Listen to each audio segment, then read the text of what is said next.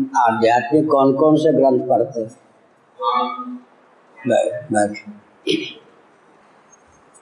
यह तामे का पात्र है ना? अब क्या हुआ? इस वस्त्र ने आवरण कर दिया या नहीं? ढक गया या नहीं? अज्ञाने नावृतम ज्ञानम। किसी आवारक, आवरक, आच्छादक पदार्थ से कोई वस्तु ढक जाए दृष्टांत में आवरण हुआ या नहीं? और रोज नींबू आदि का उपयोग करके इसको निर्मल बनाया जाता है। तामा जो है, मन के समान है, उपनिषदों में लिखा। मन जो है, वो तांबे के समान है। रोज इसमें क्या होता है? मल चढ़ जाता है। और विक्षेप ऐसे ऐसे करें तो विक्षेप हो गया। हिलन डुलन से युक्त यह जो पात्र हुआ, विक्षिप्त हो गया विक्षेप युक्त हो गया। मलिनता आ गई, मलिन। और यो ढक दिया तो आवरण। और आवरण भी दो प्रकार के है। कोई ढक्कन नहीं, इसको ढकने के लिए कोई नहीं, फिर भी आवृत है। आदि में लिख रहा था ग्रंथ में, एक पैरा लिखा इस विषय पर। तामा है ना इसमें? तामा है ना तांबे से बना है ना ये पात्र। अब जिसको इस वस्तु का ज्ञान नहीं है, इस विषय का, कि ये ताम्र पात्र है तांबे से बना हुआ बर्तन या पात्र है तो तांबे को किसने ढक दिया? तांबे के लिए ताम्र पात्र आवरण का काम कर रहा है या नहीं? ये गंभीर आवरण, क्या? मिट्टी में घट है या नहीं घड़ा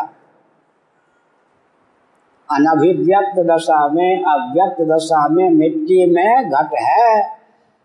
उस घट को किसने आवृत कर रखा है? मिट्टी ने। कहा से मैं बोल रहा हूँ? बृहदारण्य उपनिषद शंकर भाष्य केवल बौद्ध दर्शन का खंडन जो चला, दो महीने तक, अश्वमेध याद का वर्णन एक महीने तक पढ़ाया पूरी में।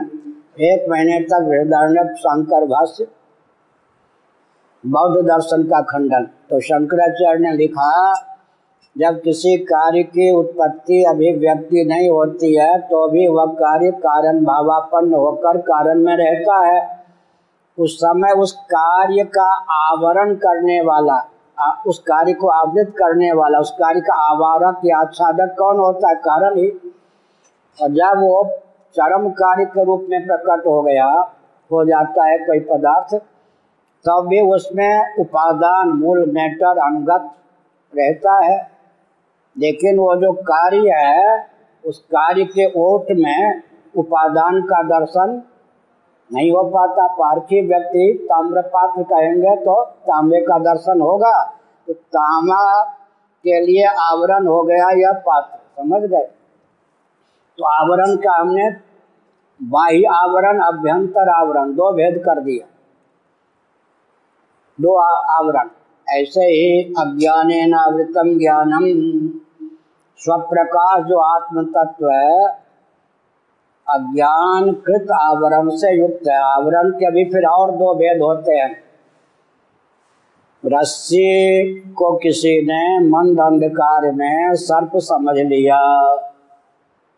अरे भाई, रस्सी है? नहीं। ये कौन सा आवरण है? असत्वापादक। रस्सी के अस्तित्व का ही अपलाप कर दिया। रस्सी है, नहीं। रस्सी दिखाई पड़ रही है, प्रतीति का विषय है, नहीं। अभाना पादक आवरण।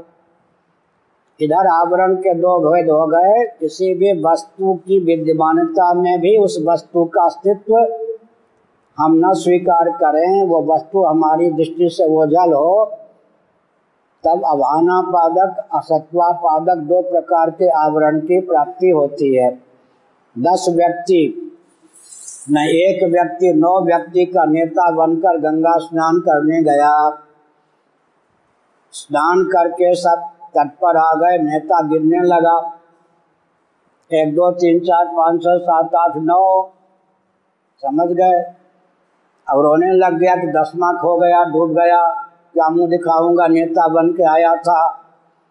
एक संत जानकार सब तमाशा देख रहे थे, मुस्कुरा रहे थे। अरे क्यों चिल्लाता है? क्या कष्ट है? महाराज, दस आए थे, नौ रह गए। संत ने देखा कि दसों तो हैं। ये गिनने वाला व्यक्ति स्वयं को ही नहीं गिनता कि मैं ही दसवा हूँ। एक बार ये बाल गोपाल थे तो मैं शंकराचार्य पद पर नहीं था। वृंदावन से दिल्ली जा रहा था, या हाँ तो टिकट के लिए पैसे दिया कि दो टिकट ले आओ। एक टिकट ला के टिकट ला के हाथ में पकड़ा दी हमने कहा, हर चीज़ महँगी हो रही है, टिकट कैसे सस्ती? इतने पैसे कम क्यों लिए? कितने टिकट लाए? एक अपने लिए मैं तो भूल ही गया। ये भी यात्रा करते अपने लिए टिकट लेना भूल गए, समझ गए ना? ऐसे दसवां व्यक्ति अपने आप को गिनना भूल गया। तब उन्होंने कहा, संत जी ने चिंता मत करो, छाती मत पीटो रो मत। मेरी बात पर विश्वास करो। दसमोस्ती दसवा है। इस वाक्य को सुनने पर, परोक्ष वाक्य को सुनने पर असत्वा पादक आवरण का नाश हो गया। आर्ष वचन सत्यवादी है, ये कह रहे हैं, दसवा है तो अवश्य होगा। महाराज मिला दो बड़ी कृपा होगी। एक, दो, तीन, चार, पाँच, छः, सात, आठ, नौ। नौ को लेकर तो कोई तुम्हें दुविधा नहीं है। दसमस तमस ही दसमोष्टी के बाद दसमस तमस सुनकर क्या ज्ञान हुआ? दसमोष्मी मैं दसवा हूँ।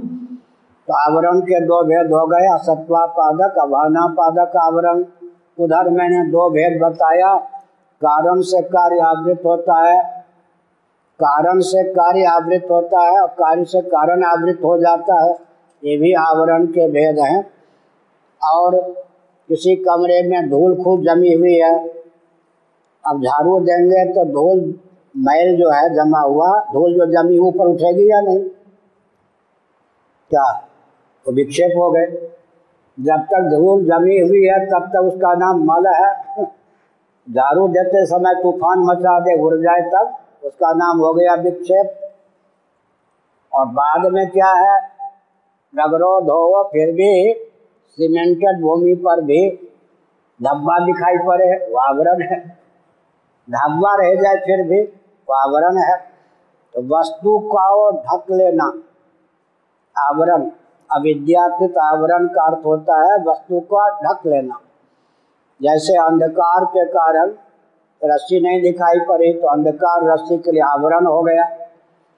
इस प्रकार से आवरण होता है। असत्वा पादक आवरण। अभाना पादक आवरण क्या कूटस्थ है। शुद्ध बुद्ध आत्मा तुरे अभिक्रिय विज्ञान घन है। कूटस्थ आत्मा के स्वरूप को ही न माने। नहीं नहीं, मैं तो कर्ता भोगता हूँ। पंचदशी में इसका नाम आवरण हुआ। अगर शुद्ध आत्म तत्व होता, अकर्ता भोक्ता, संसारी, तब प्रतीत भी होता, नहीं प्रतीत हो रहा है अभाना पादक आवरण हुआ। विक्षेप तो जानते ही हैं।